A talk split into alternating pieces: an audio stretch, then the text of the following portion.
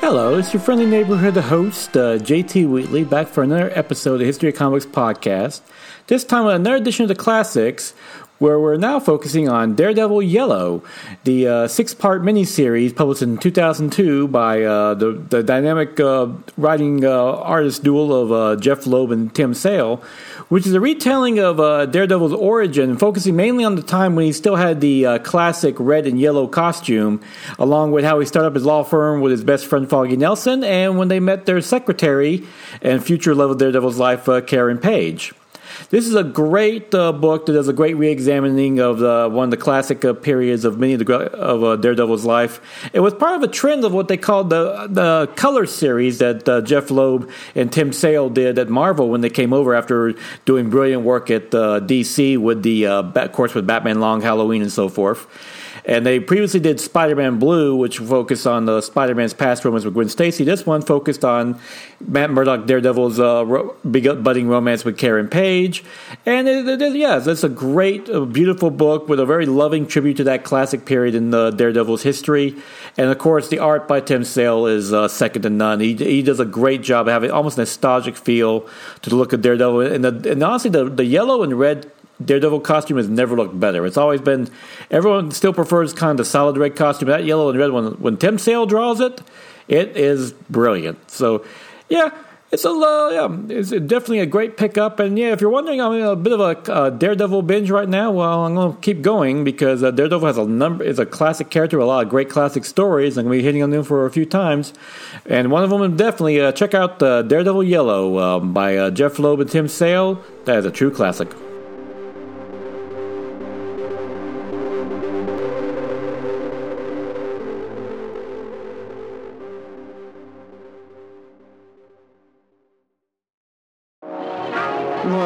Gotta talk. Yeah, Thunder Talk. We're going all kinds of sideways with that sweet nerd junk. Woke nerd junk. It's topical. Political. Dare I say radical. We've got all your latest news and reviews. Hot music. And a whole lot of comedy. But it ain't for kids. Definitely mature content. So let's talk. Let's talk Thunder Talk. Thunder Talk is a proud member of the ESO network. Now is August 12th, uh, 2021. Time for the favorite comic book of the week Batman 89 by Sam Hamm and Joe Quinones, which is a uh, comic book sequel to the original Batman 1989 film that starred Michael Keaton. That, uh, well, pays very much tribute to defines Batman now with uh, Gotham due to a high crime rate. The National Guard has taken over the streets, and uh, District Attorney Harvey Dent has decided to go to war against Batman himself, believing he's the source of all the problems. What's great about this uh, series, this is actually a direct sequel, like I said, to the movie. And of course, all the characters by Quinones' art looks like the characters from the comic. Of course, uh, Batman looks like uh, Michael Keaton. Harvey Dent looks like uh, Billy Dee Williams from the original film. And there's some like neat little twists and turns in here. Like, for instance, it's revealed that Harvey Dent is engaged to Barbara Gordon, Commissioner Gordon's uh, daughter and uh, so forth. And uh, of course, and there's a war with Batman. It's actually funny too. At one point, he tries to recruit Bruce Wayne, and even says, "Come on, there has to be a, there must be a whole army of Batman. What one guy could do this all by himself?"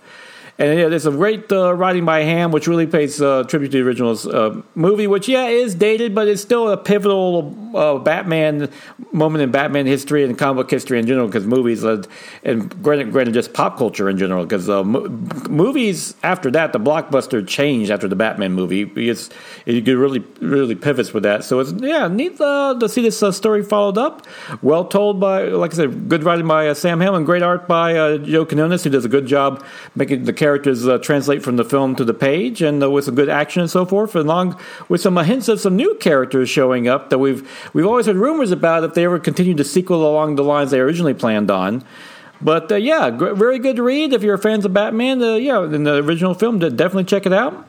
And of course, some uh, fun uh, other related comic book properties uh, popped up. Uh, first off, on Disney Plus, What If premiered. uh, this week, which is uh, fantastic. A cool animated series, which is basically adaptation of the classic uh, Marvel What If series, with the size. Hey, what if this happened in Marvel instead of that? And the first episode is what if Peggy Carter was the super soldier over Steve Rogers? Great, exciting episode with practically all the original actors providing their voices. Hayley Atwell is always a treat as uh, Carter, and this one she's Captain Carter. It's just a ton of fun.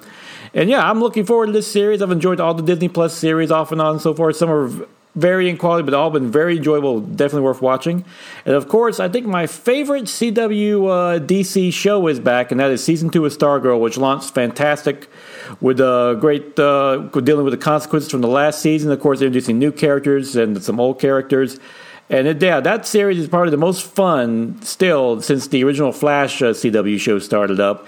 And right now, it's tied with me with Superman and Lois is my favorite CW DC zero, which is the only reason I even watch stuff on CW is just the comic book stuff. That and Riverdale, which has really gotten crazy lately. But yeah, and by the way, we claim Riverdale is a comic book show. It's adapted from Archie Comics. So yes, that is a comic book show on top of everything else.